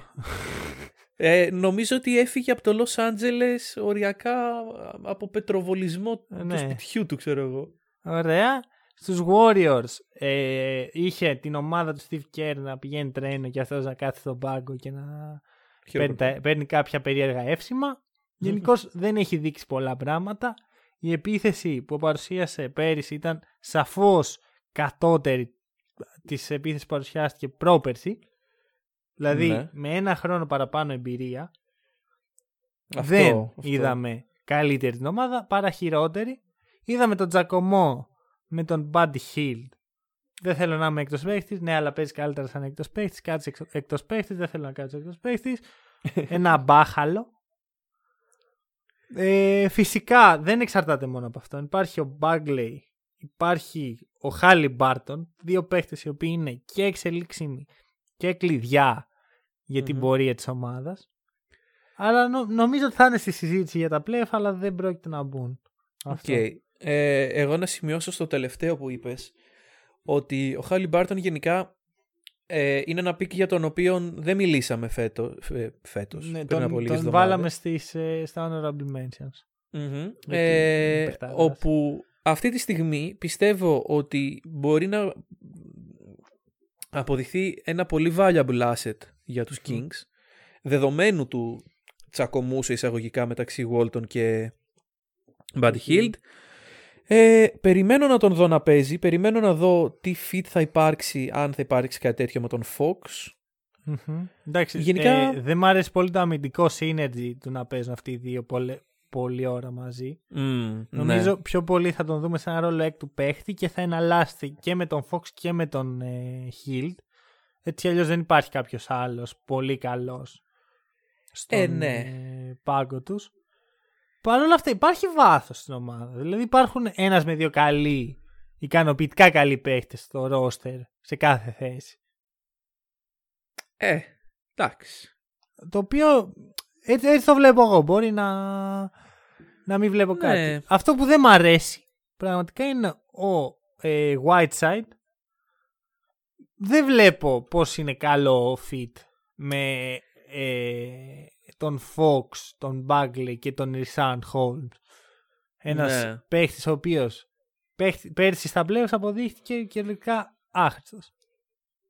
Αυτό. Εντάξει. Ε, λίγο υπερβολή. ξέρω Ναι, μα εγώ. ήταν, δεν, δεν χρησιμοποιήθηκε. Ναι. Κυριολεκτικά. Όχι, α, ναι, οκ, Δεν στα- τον στα εννοώ play- ναι. άχρηστος ως δεν μπορεί να παίξει. Μπορεί, αλλά Όχι, δεν όχι, ναι. τον χρησιμοποιούν για να είναι Οκ. χρήσιμος. Οκ, κοίτα. Πιστεύω ότι το Whiteside είναι ένας, ένα είδος παίκτη που Εντάξει, όλοι ξέρουμε την ιστορία του Whiteside πώς κυριάρχησε ας πούμε ένας τρομερός αμυντικός όμως αυτή τη στιγμή δεν είναι αυτός ο τύπος πενταριού που θέλει μια ομάδα να Εγώ έχει. θα πω ότι βαριέται να παίξει μπάσκετ. Και να το αφήσω εκεί. Μπορείς να το πεις και με αυτόν τον τρόπο. Ε. Εγώ θα το πω ότι δεν τον ευνοεί το μπάσκετ που παίζουν τα σύγχρονα πεντάρια που είτε είναι πανύψηλοι και τέτοιο ή έχουν ένα passing ability βλέπε Jokic. Κάτσε ρε Ή- εσύ. Δηλαδή τον Γκομπέρτ τον ευνοεί το μπάσκετ. Όχι, όχι, όχι. Τότε Δεν γιατί σου ο λέω τον Γκομπέρτ πληρώνεται, το συμβόλαιο πληρώνεται και έχει το value που έχει. Και ο Whiteside πληρώνεται ψηλά και δεν τον θέλει Ναι, κανένα. οκ. οκ. Εντάξει, Μην- όχι. δε- Δεν διαφωνώ στο ότι δεν έχει προσπαθήσει κι αυτός. Θε- Όχι, θεωρώ ότι δεν- δεν- έχει, έχει κακό mentality αυτό. Και Ναι. δεν είναι. Μια ομάδα με νέους παίχτες, με προσπάθεια να κάνει το step up, τέτοιοι παίχτες δεν την ευνοούν. Ε, να- για να κλείσουμε, βλέπω και ένα μικρό προβληματάκι στο spacing. Ωραία, ο Μμμ. Fox είναι ένας παίχτης που ε, μοιάζει λίγο με τον Westbrook σε, υπό μία έννοια. Με, έχει διαφορετικά στοιχεία, αλλά θέλει χώρους για να τρέξει το παιχνίδι και Μμμ. θέλει και καλούς σουτέρ γύρω του. Ε, υπάρχει σε ένα βαθμό, αλλά όταν μπαίνει στη συνάρτηση ο Μπάγκλey στο 4, εκεί λίγο χαλάει κάπου, γιατί δεν έχει αναπτύξει το σουτ του και δεν νομίζω ότι αυτό το καλοκαίρι είχε την ευκαιρία να το κάνει. Ε, Ναι, δεν ξέρω και εγώ πιστεύω ότι απλά ναι. έκανε rehab για τους Ε, τραυματισμούς. και λογικό κιόλας. Ναι. Ναι. Έχασε αρκετό χρόνο, έμεινε πίσω. Μμμ. Οπότε γι' αυτό μου αρέσει κιόλας ο Χαλιμπάρτον. Γιατί δίνει τα μοναδικά δύο στοιχεία που πραγματικά χρειάζονται οι Kings. Σουτ και σκόρ από τον πάγκο. Ο- Ναι. Ό,τι ακριβώς χρειαζόντουσαν το βρίσκουν σε αυτόν τον παίχτη. Ε, θα δούμε. Θα δούμε. Ε, δεν Μακάρι να τους, το χρησιμοποιήσουν σωστά. Δεν τους ε, καταδικάζω ακόμα, αλλά πιστεύω ότι θα, απολύσω- θα είναι ο πρώτος προπονητής που θα απολυθεί φέτος, ο Luke Walton. Οκ. Αυτό Make και- sense, make sense. Και αυτό μπορεί να σώσει και την ομάδα. Ωραία. Λοιπόν, Προχωράμε. Στην άλλη πλευρά του νομίσματος, μια ομάδα που έκανε εκπληκτική off-season, ίσως την καλύτερη, ε, δεδομένου των αδυναμιών που είχε πέρσι, είναι η Atlanta Hawks. Ε, αρχικά δεν γίνεται να μην συμπαθείς στους Hawks. να το πάρουμε από εκεί. Είναι, Οκ. έχει όλους τους νεαρούς, έχει όλο το potential. Ε, βασικά είναι αυτό. Πόσους νέους παίχτες έχει, έχουν οι Hawks? Όλους τους νέους Όλους. Όλους. Δεν αφήσαν κανέναν. Ακριβώς. Ε, έχει τον Trey Young που δεν καταλαβαίνει γιατί μπορεί να, να αντιπαθήσει κάποιος τον Trey Young. δηλαδή, οπότε ήδη έχουμε μια ομάδα που πιστεύω θα είναι αυτή που όλοι θα υποστηρίζουν μετά από ένα σημείο για το playoff race γιατί εκεί την τοποθετώ. Θα το Ωραία, αναπτύξω. συμφωνώ. Ε, αλλά θεωρώ ότι ήδη ξεπέρασε το rebuilding mode γιατί η... πρόσθεσε τα δύο στοιχεία που της έλειπαν. Άμυνα με Chris Dunn, ο Κόγκου, πρόσθεσε εμπειρία με Ρόντο και Γκαλνάρη και το κερασάκι σε ντούρτα ήρθε με τον παίχτη που έφυγε από τους Kings, τον Bogdan Bogdanovic. Μάλιστα. Ε, όλα αυτά που περιέγραψες, κατά τη γνώμη μου, συνιστούν την καλύτερη off-season, ε, την καλύτερη πορεία ομάδα στην off-season φέτος. Ε, η μόνη μου αντίρρηση είναι η πλαισίωση στον άσο του Trey Young που όπως ανέφερες ε, είναι ο Trey Young και δεν έχει κανένας κανένα λόγο να τον αντιπαθήσει. Μμμ. Ε, η διαφωνία μου είναι ότι γιατί να πάρεις και τον Ραζόν Ρόντο και τον Chris Dunn στην ίδια ομάδα, στην ίδια θέση, ενώ έχεις έναν starting point guard. Μμμ, ναι. Πρώτα απ' όλα δίνουν διαφορετικά στοιχεία. Δηλαδή, Σίγουρα, σίγουρα. οκ. Αρχικά, ο, ο Dunn είναι και μια επένδυση έτσι για το μέλλον, γιατί είναι το ιδανικό συμπλήρωμα για τον Trae Young.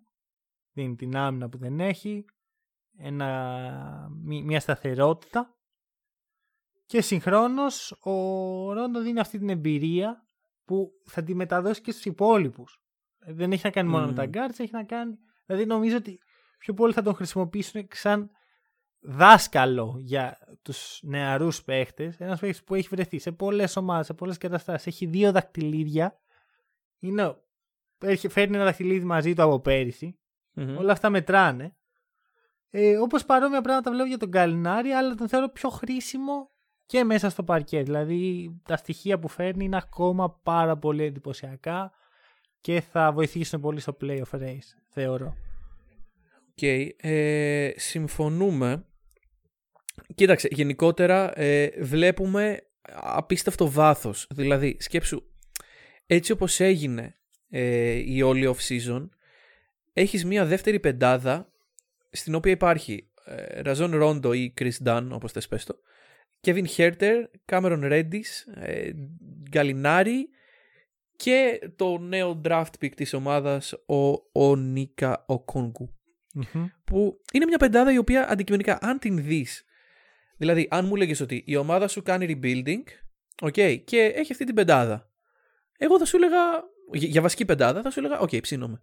Ναι, ψήνομαι για τελευταίες θέσεις και drafting φυσικά. Ναι, ναι, ναι, όχι, όχι. Ψήνομαι να δω αυτό το μπάσκετ εφόσον έχω αποδεχτεί με τον ναι. εαυτό μου ότι κάνω rebuilding. Ναι, ναι, ναι. ναι. Εντάξει, γιατί υπάρχουν ομάδες οι οποίες αρνούνται ότι κάνουν rebuilding. Η New York Knicks, ας πούμε σε παρακαλώ, ας κρατήσουμε το ναι, ναι, ναι. σε ένα επίπεδο. εντάξει, χαμός. Όταν θα μιλήσουμε για τους Knicks πρέπει να γίνει χαμός, δηλαδή. Ναι, ναι, ναι. Λοιπόν, αρχικά. Ε, η, η, κατάσταση λίγο στους ψηλούς με προβληματίζει. Ε, mm-hmm. Όχι με προβληματίζει. Δηλαδή, με, με βάζει σε σκέψη και είναι καλό αυτό. Είναι καλό ότι υπάρχουν τόσες πολλές λύσεις που σκέφτεσαι ποιος θα μπει εκεί, τι θα κάνει. Γιατί τρεϊντάρουν για τον Καπέλα πέρσι στη, στο trade deadline. Δεν πρόλαβε να παίξει. Υπήρχε ήδη ο John Collins και λέγαμε δεν ξέρω όμως Καπέλα και Collins ταιριάζουν. Και μετά ο Κόγκου γίνεται draft, άλλος ένας ψηλός, ο οποίος φαίνεται να πηγαίνει πιο πολύ προς το 5, αλλά ακόμα δεν είμαι σίγουρος γι' αυτό. Εγώ ακόμα έχω τη θεωρία ότι ο Collins μπορεί να πάει στο 5. Θα το δούμε, πρέπει να το δούμε αυτό. αυτό. Γενικά θέλω να δω ποιος από τους δύο θα ανέβει, γιατί πρέπει οπωσδήποτε. Δεν υπάρχει χώρος. Αλλιώς κάποιος πρέπει ναι. να πάει για δεν backup πεντάρι ή και για βασικό πεντάρι και ο Καπέλα να μείνει πιο πίσω. Το θεωρώ πιθανό. Να έρχεται σαν έκτος, ας πούμε, ο Καπέλα. Εγώ πιστεύω ότι μέσα στη σεζόν είναι πολύ πιθανό ο Καπέλα να φύγει από την ομάδα. Ρε, κρίμα για αυτό το παιδί, να σου πω κάτι. Ο Καπέλα, εγώ πιστεύω ότι θα μπορούσε να ριζώσει σε μια ομάδα. Αλλά τούτη είχε αυτή η ομάδα να είναι οι Rockets, ας πούμε. Οι οποίοι με τα γνωστά θέματα τον έκαναν mm, trade. Και ναι δεν θεωρώ ότι η Hawks είναι το ιδανικό fit για το μπάσκετ που θέλει να παίξει ο Καπέλα. Ούτε εγώ. Καλά, εγώ γενικά δεν θεωρώ ότι ο Καπέλα είναι πολύ καλό fit στο NBA. Οπότε ήδη έχουμε ναι. ένα πρόβλημα εκεί. Έχει σχετικά ψηλό συμβόλαιο. Σκέφτομαι ομάδες που θα μπορούσαν να τον χρησιμοποιήσουν. Sacramento Kings στη θέση του Whiteside, ας πούμε. Γιατί εντάξει, Whiteside ε, ναι, δεν, δεν εκτιμάω ιδιαίτερα. Και εκεί μπορεί να πάρουν και άλλα picks για νέα assets οι Hawks. Φυσικά πόσα assets χρειάζεσαι πια, είπαμε. Ναι, όντως, όντως. Αλλά θεωρώ πιθανό να φύγει ένας, ένας ψηλός, μπορεί και ο Collins να είναι αυτός, αλλά βάζω τα λεφτά μου στον καπέλα. Όπως και να έχει, όλο το, το κόλπο ας πούμε μέσα στη σεζόν θα κρυθεί γύρω από την απόδοση του Trey Young, ο οποίος έχει μέχρι τώρα καλές σεζόν, πολύ καλά στατιστικά, αλλά πρέπει να δούμε αν αυτά τα στατιστικά μπορεί να τα μετατρέψει σε νίκες. Ναι, ισχύει, ισχύει αυτό που λες. Ε, θα δούμε, δεν ξέρω. Εγώ πιστεύω ότι... Καταρχάς, εντάξει, οι Hawks ε, λίρα 100 με τον Trey Young σε ένα draft που ούτως ή άλλως ήταν γεμάτο stars, αλλά... Ε... Περίμενε, περίμενε, περίμενε, περίμενε, περίμενε. Τώρα θα το, θα, δεν μπορώ να μην το πω. Θυμάσαι ότι οι Hawks είχαν το τρίτο. Ναι, ναι, ναι, το θυμάμαι. Το θυμάμαι ότι... ότι έγινε το trade. Δηλαδή, ναι, ναι. Πάντα θα υπάρχει στην άκρη του μυαλού μου αυτό. Σίγουρα, σίγουρα. Και το, το καπελάκι το κόκκινο του Λούκα Ντόντ ναι, που ναι, κρατούσε ναι, εκείνο το βράδυ. Ναι. Και όπως και για τις υπόλοιπες ομάδες, πιο πολύ ακόμα για τους Kings, πιο για πολύ και για τους Suns, το σκέφτομαι. Αλλά τέσσερις ομάδες, όχι συγγνώμη, ε, τρεις ομάδες αποφάσισαν mm-hmm. ότι ο Λούκα Ντόνσιτς δεν τους κάνει. Ναι. Αυτό. Και, και οι Kings με τον ε, GM που τώρα είναι ξεφτύλα που μου διαφεύγει το όνομά του. Ο Βλάντε Ντίβατ. Μπράβο. ναι. Ε, ο οποίος επέμενε και μετά από ναι, δύο ναι, ναι. χρονιές Λούκα Ντόνσιτς ότι ναι, εγώ δεν ήθελα τον Λούκα στην ομάδα. Ο οποίος είναι, Ευρω... είναι και Ευρωπαίος έτσι. Ναι, ναι, ναι. Αυτό ναι, με τρελαίνει. Ήξερε Αυτό. τι παίχτης είναι ο Λούκα. Mm. Αλλά κόλλησε σε ένα περίεργο πράγμα. Τέλος πάντων. Ε, ε... Οι Hawks επομένως με τον Trey Young έχουν κάνει κάτι καλό σε αυτό το draft, μπορούμε mm-hmm. να πούμε παρόλα αυτά. Φέτος θα δούμε αν ο Trey Young είναι φτιαγμένος από το σωστό metal. Αυτό Για θα να πω. δούμε. Ε, πάμε σε μια ομάδα. Πάμε στο φτωχό αδερφάκι. Λοιπόν, ναι, ναι. Πάμε σε μια ομάδα η Ναι. οποία είναι τόσο κακή τα τελευταία Ναι. πάντα που Τα τελευταία πάντα. ε, είναι- η, η συμπολίτησά της δεν τη θεωρεί τον κύριο αντίπαλό τη. Αυτό θα πω μόνο και σε ότι είναι την πάσα. Λοιπόν, ε, οι Clippers είναι στο οικογενειακό τραπέζι ε, το χριστουγεννιάτικο. Είναι το παιδί που, ξέρεις, όλο το σόι έχει μιληθεί από πριν ε, για να πούνε ένα καλό λόγο, ξέρω εγώ. Α, τα πήγες καλά εκεί πέρα, ε, μπράβο, μπράβο. Ε, όσοι νομίζετε ότι δεν γίνονται αυτές οι συζητήσεις στα σόγια, απλά είστε αυτό το παιδί. Όχι, εντάξει. Ε, τέλος πάντων, οι Clippers είναι αυτό το παιδί ε, Όχι, που... Εγώ νομίζω ότι είναι ξέρεις, ο αδελφός που δουλεύει όχι εκεί που θα ήθελε, που σκάει, ε, που είναι Ναι. σε μια οικογένεια που έχει λεφτά ρε παιδί μου, αλλά αυτός δεν... Και σκάει Οκ. λίγο ρακένδυτος και όλοι τον, τον αντιπαθούν, ενώ προσπαθεί ο καημένος. Όχι ρε, μα δε, εγώ δεν αντιπαθώ τους Clippers. Νιώθω συμπόνια. Α, είσαι μέσα στο οικογενειακό τραπέζι εσύ. Ναι, είμαι στο οικογενειακό Ποιος έβαλε τραπέζι. εκεί; Είμαι οι Lakers. Α, είσαι οι Έχω... Lakers. Είμαι, είμαι στην καρέκλα του πρωταθλητή. Ναι, γιατί Και υπάρχουν, κοιτάω. υπάρχει μεγάλη συμπάθεια από τους Lakers στους Clippers. Εγώ θα πω μόνο... Συμπόνια, γιατί- όχι συμπάθεια. Γιατί πρέπει να, κάποιος να υποστηρίξει αυτή την κατάσταση. Και εγώ τους συμπαθώ τους Clippers. Θα πω Οκ. μόνο ότι πέρσι υπήρχαν κάποιοι κύριοι που κάναν το σταυρό τους όταν χάναν οι Clippers από, το, από τους Nuggets. Και λέγαν ουφ, Δηλώνω ένοχος. Δηλώνω δηλώνεις ένοχος. ένοχος, εσύ και όλο το Lakers Nation που τόσο πολύ. Ναι, δηλαδή ναι. τώρα κοροϊδεύουν, κοροϊδεύουν τους παίκτες που θέλουν να πάρουν στην ομάδα τους και κοροϊδεύουν και τις ομα- την ομάδα που θέλουν να αποφύγουν στα playoffs. Οπότε μην γε- γελάμε, Ωραία. κάνουμε την πλάκα Μπράβο. μας. Αλλά οι, Μόλις οι χάλασε Clippers- το οικογενειακό τραπέζι. ε, Συγχαρητήρια. ακριβώς, ακριβώς. Καλά Χάλασε το Χριστούγεννα. οικογενειακό τραπέζι. Οι Los Angeles Clippers είναι η χρονιά φέτος. Είναι η χρονιά που θα φτάσουν στους τελικούς της δύσης. Το λέω Ου. εδώ και τώρα. Hot take. Αυτό είναι το hot take. Γράψτε το στον τίτλο Αυτά του podcast για πρώτη αυτό. φορά στην ιστορία τους. Ωραία. Ο Καουάι Λέοναρτ και ο Πολ Τζόρτζ, αν παραμείνουν υγιείς, οφείλουν να παίξουν το καλύτερο μπάσκετ της καριέρας τους. Δεν, δεν βλέπω γιατί να μην το κάνουν. Είναι στο prime τους. Ε, ε, η προ-προηγούμενη χρονιά ήταν και για τους δύο εξαιρετική. Μμμ. Είχαν ένα step back πριν. Ο Doc Rivers πιθανό να μην ήταν ο κατάλληλος. Ναι, και να είναι ο Tyronn Lue. οκ. Θα μιλήσουμε γι' αυτό. Υπάρχει ο Serge Ibaka στη θέση του Montrezl Harrell. Εγώ θα Μμμ. πω ότι μ' αρέσει περισσότερο το fit Ibaka για την κατάσταση που βρίσκονται τώρα οι Clippers, για το win now mode που βρίσκονται. Οκ, οκ. Και η μοναδική απουσία που βλέπω είναι ένας floor general που πολύ πιθανό ο- να θυσιαστεί ο Λου Williams να γίνει trade ειδικά από τη στιγμή που υπάρχει ένας πολύ παρόμοιος παίκτης με ε, ε, ωραία χαρακτηριστικά για το 2 για το backup 2 κιόλας ο Λουκ Μμμ. Κενάρντ να, Μμμ. το- να θυσιαστεί ο Λου Williams για να έρθει ένας point guard ο οποίος μπορεί να οργανώσει την επίθεση Ναι, ε, συμφωνώ. Δηλαδή, δεν θα μ' άρεσε να δω ένα υβριδικό σχήμα με τον Kennard στον Άσο. Ε, δύσκολο. Όσον αφορά- Ο Beverly θα είναι αυτός που θα ξεκινάει. Καλά, σίγουρα. Εγώ σου μιλάω για το second unit, ας πούμε. Ε, Reggie Jackson και Ε. τε- κάτι τέτοιο. Εντάξει, τέλος Οκ. πάντων. Ε, εντάξει, κοίτα, οι Clippers δεν κάναν πολλές κινήσεις. Κάνανε συγκεκριμένες κινήσεις. Ε, έφυγε ο Doc, Μμμ. πράγμα το οποίο εμένα, δηλαδή άμα ήμουν Clippers και μου λες ότι ξέρεις κάτι, δεν θα έχεις τον Doc Rivers αλλά θα έχεις τον ε, Tyronn Lue, ε, θα σου έλεγα μήπως όχι, μήπως να κάνεις κάτι άλλο, μήπως να φέρεις τον Kenny Atkinson. Και Ναι. απαντάνε λοιπόν οι Clippers, ναι, οκ. Θα φέρουμε Α. τον Kenny Atkinson σαν βοηθό. Ναι, ε, αυτό έλεγε δεν το ήξερα. Εσύ μου το είπες και Μμμ. πραγματικά είμαι ένας άνθρωπος που συμπαθεί πάρα πολύ τον Kenny Atkinson. Ε, και μου κάνει μεγάλη εντύπωση το γεγονός ότι εσύ ήσουν αυτός που ήρθε και μου είπε κάτι. Okay. Συνήθως εγώ θα ήμουν κανονικά αυτός που Ναι, ναι, έρχονται σίγουρα, να ναι. στο πει. Δεν Και- γράφτηκε βασικά. Ναι, δεν γράφτηκε πουθενά, δεν ανακοινώθηκε κάπου. Απλά υπήρξε και εσύ Μμμ. με, με το scouting network που έχεις από κάτω σου το Ακριβώς. ανακάλυψες. Μου στείλε DM ο Watch και μου το είπε βασικά. Αυτό. Από εκεί το ξέρω. Ε, θα σου πω κάτι. Ε, δίνω ευκαιρία στον Τάρον Λου φέτος. Για ένα λόγο. Γιατί είναι πρωταθλητής NBA, ελάχιστοι προπονητές στη τριαντάδα μπορούν να το πούνε αυτό. Είναι πρωταθλητής. Έχει τον καλύτερο βοηθό στο NBA αυτή τη στιγμή. Ε, Ξεκάθαρα. υπάρχει και ο Bill Donovan. Δεν είναι βοηθός ο Billy Donovan. Ο, έλα, πες το να, τους μπερδεύω. Ποιο; Nets, Nets, Nets.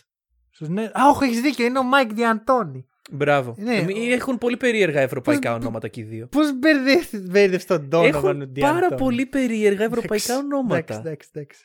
Δικαιολογώ.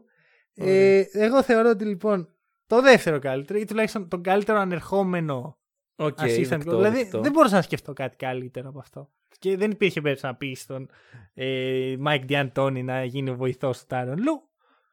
ναι, οκ. Ε, Είναι ειδικές περιπτώσεις στους Nets, αλλά στους Clippers ε, μπράβο για αυτή την κίνηση. Μμμ. Ε, δίνω λοιπόν ευκαιρία στον Lue. Μία, μία και καλή. Make or break. Είναι ο Andrew Wiggins της προπονητικής. ε, θα τον στηρίξω. Θέλω να δω μια φορά στην ιστορία τους στους Clippers να πετυχαίνουν. Το θέλω πάρα πολύ. Εντάξει, επίσης, εγώ όχι και τόσο, αλλά... Μέσα μου θέλω να δω τους Lakers να χάνουν. ναι, Ε, αυτό είναι βασικά. Αυτό και θέλω να δω φάτσα όλων των ανθρώπων όταν οι Clippers κερδίσουν κάτι επιτέλους. Δηλαδή, δεν νομίζω ότι θα το πιστεύει κάποιος. Ναι, όντως. Αυτό. Αλλά θα δείξει άμα θα γίνει αυτό. Κοίτα, ξέρεις τι μπορεί να κερδίσουν. Τι; Και θα, θα το αναλύσω μετά γιατί ε, μπορεί να κερδίσουν το Division φέτος. Μπορεί να σηκώσουν λάβαρο Division Champions. Ή, ή και ε, conference ε, champions. Μπα, δεν νομίζω. Α, τέλος πάντων, θα, θα, θα μιλήσουμε μετά γι' αυτό. Ε, Εντάξει, πάντως σε βλέπω να υποτιμάς αυτό. Αυτό θα, θα το, Ε, ρε κρατη- φίλε, θα το δεν κρατήσω υποτιμάω. στο χρονοτούλαπο αυτό. Και θα, Κράτα θα το. ανοίξω το ντουλάπι όταν πρέπει. Λοιπόν, πάμε σε μια πολύ σημαντική ομάδα για όλους μας. Επιτέλους, Orlando τόση Magic. ώρα περιμένω να μιλήσω για τους Magic. Ακριβώς. Orlando Magic, παιδιά, μην υποτιμάμε. Μμμ. Καταλαβαίνω ότι κανένας από εσάς δεν τον ενδιαφέρει αυτό το πράγμα που πάμε να μιλήσουμε τώρα, αλλά είναι 30 ομάδες, δεν μπορούμε να αφήσουμε τους Magic έξω. Εννοείται. Ε, Magic με ένα roster που δεν έχει πολλές αλλαγές. Gordon Hayward. Ε, συγγνώμη, Aaron Gordon. Ναι, θα ήθελα, μαλάκα. Είδα θα το, ήθελα. το όνομα Gordon και. ξέρεις, Aaron Αυτόματα. Gordon. Λοιπόν, πρέπει να σταματήσει αυτό που υπάρχουν παίχτες που έχουν για επίθετο το μικρό όνομα κάποιο άλλο. Όχι, Ωραία. όχι. Ξέρεις, πρέπει LeBron να James σταματήσει. Harden. LeBron James. Πρέπει να σταματήσουν να πηγαίνουν παίκτες bridges στο NBA. Καλά, αυτό σίγουρα. Αυτό σίγουρα. Μαλίκ, ε, ε, όχι, ε, Μι- Μίκαλ Bridges, ε, Miles Bridges και άλλος ένας είναι. Δηλαδή είναι, δεν ξέρω. Είναι φαμίλια Bridges. Πολλαπλασιάζονται αυτοί. Λοιπόν, ε, υπάρχει ο Aaron Gordon και ο Nikola Vučević, οι οποίες σταθερές αξίες θα κάνουν τη δουλειά που έχουν συνηθίσει να κάνουν. Δεν θα. Δεν νομίζω ότι ήρθε η ώρα για το breakout του Aaron Gordon. Αυτό στα- σταμάτησα να ελπίζω σε αυτό μια διετία τώρα. Ναι, οκ. Ε, ο Τζόναθαν Άιζακ είναι τραυματίας δυστυχώς. Ε, Μμμ. Και ο Μάρκελ Φούλτς θα αναλάβει καθήκοντα ε, βασικού point guard. Του άνοιξαν χώρο. Φυσικά δράφταναν και έναν άλλο point guard, αλλά δεν θεωρώ ότι θα κάνει contest για τη θέση του βασικού. Ναι, όχι, δεν πιστεύω κι εγώ. Και δεν ξέρω εσύ τι πιστεύεις; Κοίταξε, εγώ πιστεύω ότι ας πούμε, ε, αν μου έλεγες μια μέρα ε, πάρε ένα ε, παιχνίδι των Magic, το οποίο είναι εξής pre-recorded, οπότε μπορείς να κάνεις skip κάποια πράγματα, Μμμ. ε, θα σκύπαρα όλες τις επιθέσεις, όλες. Θα ήθελα Ναι. να βλέπω μόνο τους αντιπάλους τους. δεν είναι τραγική ομάδα. Δεν είναι τραγική ομάδα, αλλά βαριέμαι ρε φίλε, βαριέμαι. Είναι η κακή πλευρά του playoff zone, ακόμα χειρότερη πλευρά από τους Washington Wizards, γιατί τουλάχιστον οι Wizards έχουν εκεί Westbrook, έχει λίγο τα βαντού. Ναι, όντως, όντως. Εκεί Η όντως, γιατί Magic- εκεί κάτι έγινε. Είναι η ίδια συνταγή με τον ναι, ίδιο τρόπο. ναι, αυτό, ξανά. αυτό, αυτό. Αυτό. δηλαδή, έχεις πάλι τον Άρον Γκόρντον και τον Νικόλα Βούσεβιτς να κάνουν πάλι τα ίδια πράγματα. Ξέ, Μμμ. Ξέρεις ποιο θα είναι το μόνο το οποίο μπορεί να κατορθώσουν φέτος οι Magic; Να πες. Ε, ο Άρον Γκόρντον επιτέλους να πάρει αυτό που του αξίζει στο διαγωνισμό καρφωμάτων. Οχ, δεν θα γίνει. Σκατά. Καλή Άκυρο, τύχη. παιδιά. Λοιπόν, Καλή- άντε καλή καλή off-season τύχη στους με Magic. αυτό. Ναι, ε, εγώ πιστεύω ότι αυτό είναι το τελευταίο run του roster γιατί πιστεύω ότι δεν θα μπουν φέτος στα playoff. Έχουν την, την τεχνογνωσία για το πώς να μπαίνει στα playoff. Αλλά Αυτό νομίζω που το ότι πας είναι πάλι. η φορά που δεν θα το καταφέρουν. Δεν μπορώ να σου πω ότι θα στεναχωρηθώ και πολύ. Ναι, κανείς δεν νομίζω. Ε, αυτό μπορούμε να προχωρήσουμε. Τέλεια. Και τώρα που έφυγε αυτή η πολύ σημαντική. Α, ε, να πω ότι άλλο ένα πράγμα που δεν μου αρέσει στους Magic είναι η City εμφάνιση που βγάλανε. Γενικότερα. Είναι τόσο χωρίς να ενδιαφέρει ενδιαφέρον κανέναν. που δεν το Ε, θυμάμαι καν. ναι, Δεν τη θα σου πω θυμάμαι κάτι. πώς είναι. Άσπρο πάνω σε πορτοκαλί, αλήθεια τώρα. Ποιος το κάνει. Λοιπόν. Προχωράμε. Ε, εντάξει, δεν νομίζω ότι χρειάζεται να πω για την τελευταία ομάδα πολλά. Ήταν έτσι φτιαγμένο το podcast για να φτάσουμε εδώ. Πρωταθλητές. Πρωταθλητές Los Angeles Lakers. Ε, οι οποίοι. Όπα, ρε, δεν είπαμε για τους ε, Magic που τους βάζουμε. Πώς Είπαμε το προσθέτουμε. playoff ε, zone. Α, ναι. Εσύ Εγώ πού; πιστεύω ότι είναι και Doomed ταυτόχρονα. Έλα ρε φίλε Doomed, έλα τώρα. Άστους να... Ναι, πήγαν πέρυσι στα playoff. Ωραία, τους αξίζει το benefit of the doubt. Μέχρι να βγουν. Όταν βγουν είναι Doomed.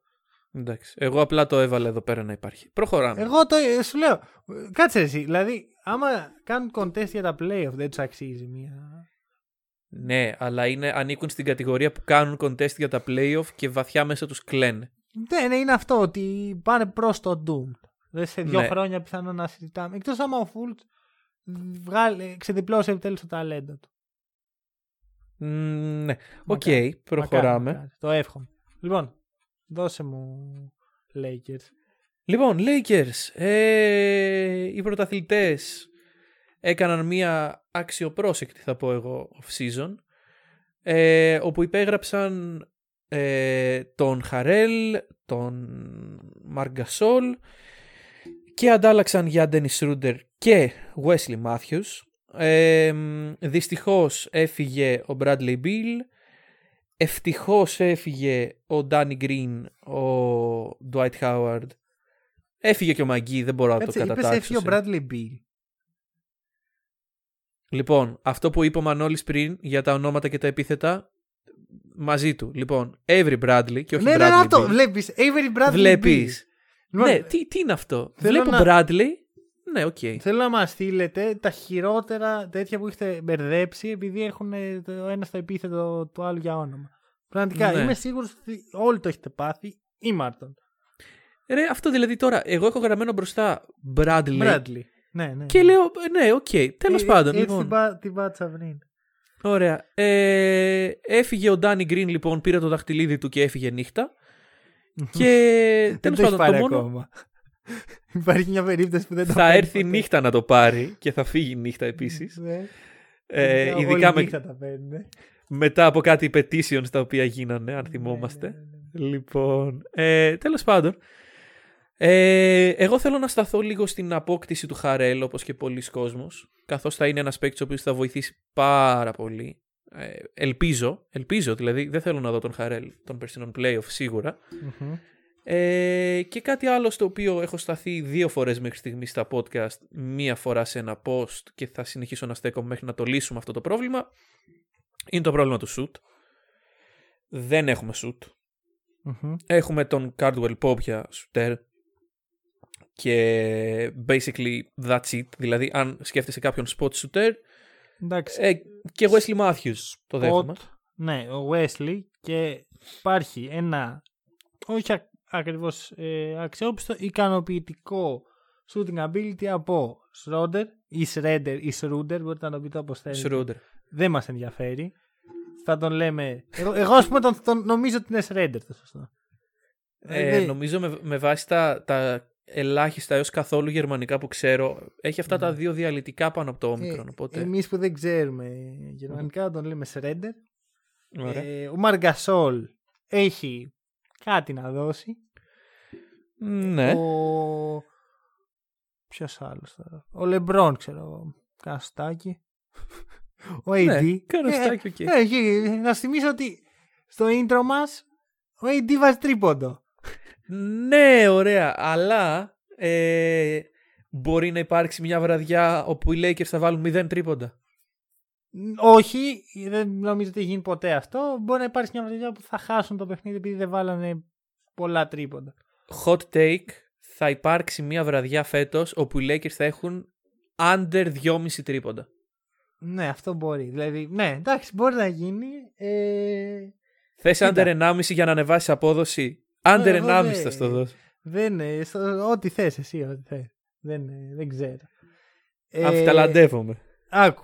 Άκου να δεις τι γίνεται τώρα. Ε, εντάξει, τώρα θα κάνω λίγο. δηλαδή, μιλάω για μια ομάδα η οποία πήρε το πρωτάθλημα και ενισχύθηκε.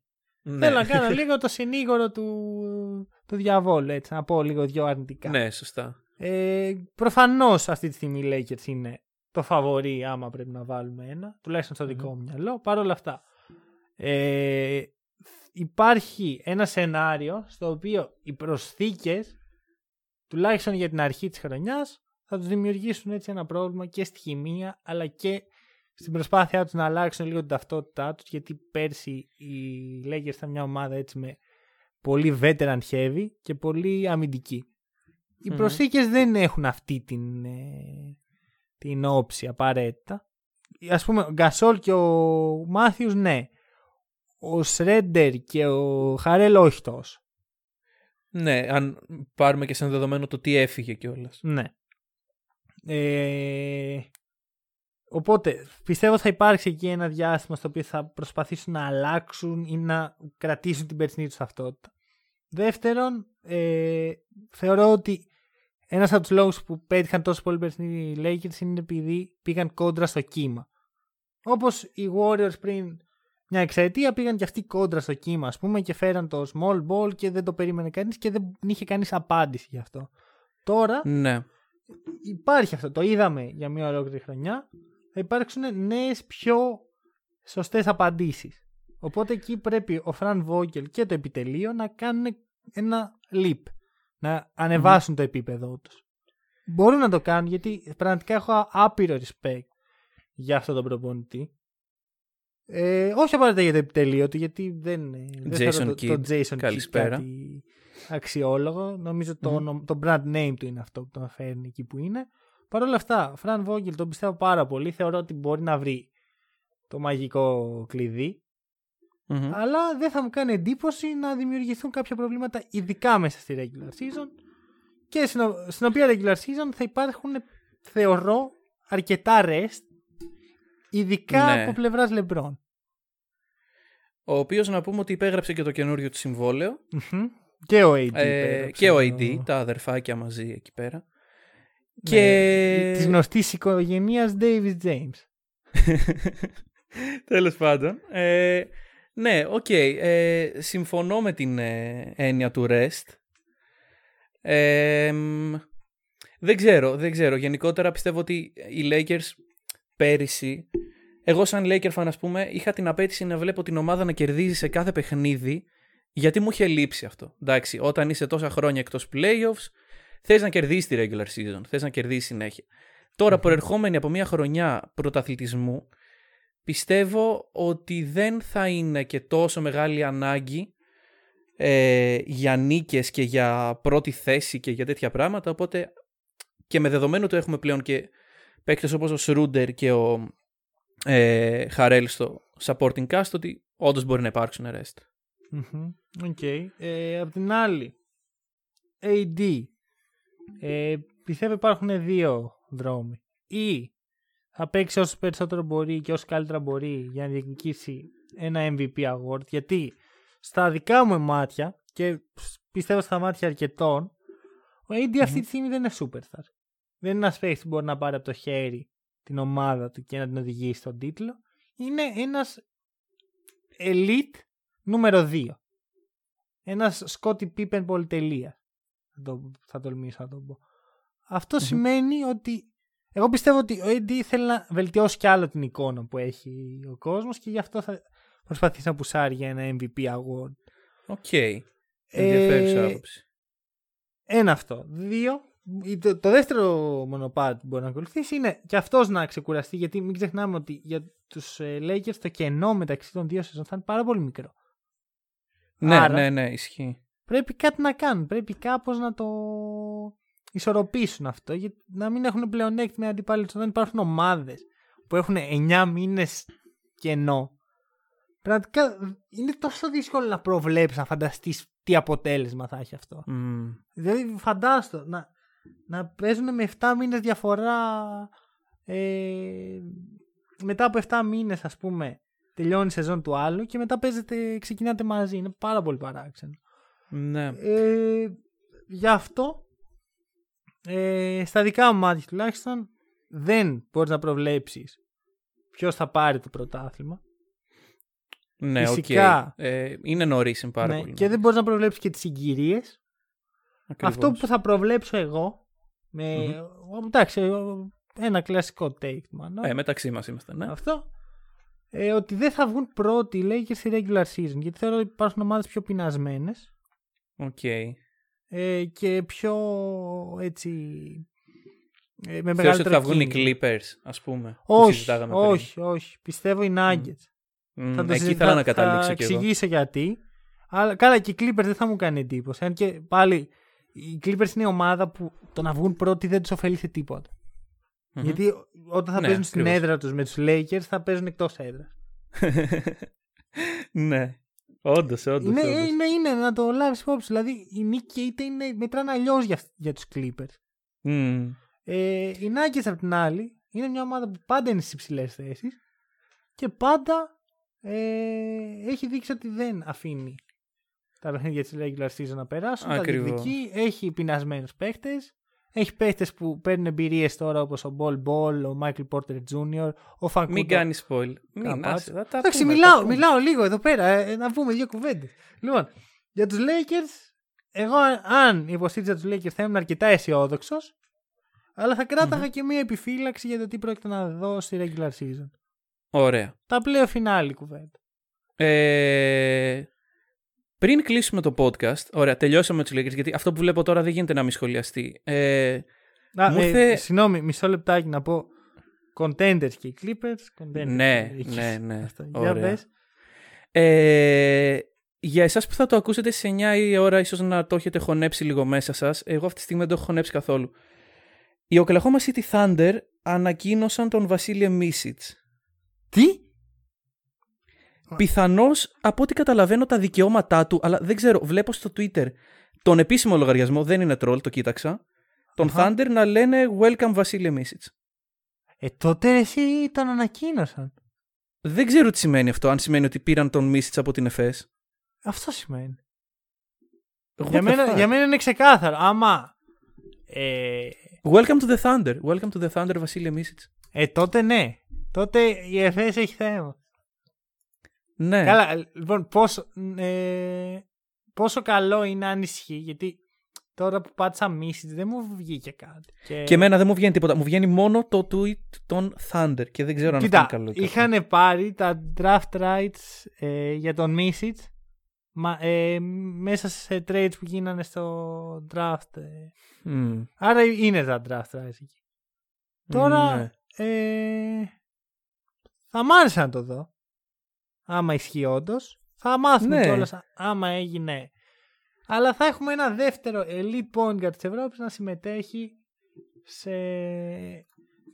στο NBA φέτος, το οποίο πάντα είναι ενδιαφέρον να το δεις. Ειδικά Εντάξει. άμα του δίνεται και ο χώρος που στο standard θα βρει χώρο. Ακριβώς, γιατί έχουν μόνο picks. Ε, Αυτό. εντάξει, λίγο irrelevant κλείσιμο για σήμερα, αλλά δεν μπορούσα να μην το ναι, όχι, σχολιάσω. ήταν καλό. Ναι, έχει και τη φανέλα εσύ, σίγουρα το... Ε, ρε, δεν, δεν ξέρω. Τέλος πάντων. Μάλιστα. Λοιπόν, αυτά. Ε, θα επανέλθουμε την άλλη Τρίτη 9 η ώρα στο Facebook και μετά οποιαδήποτε άλλη στιγμή σε κάποια άλλη πλατφόρμα μπορείτε να το ακούσετε ε, με άλλες 10 ομάδες. Μέχρι τότε από εμάς καλή συνέχεια. Καλή συνέχεια.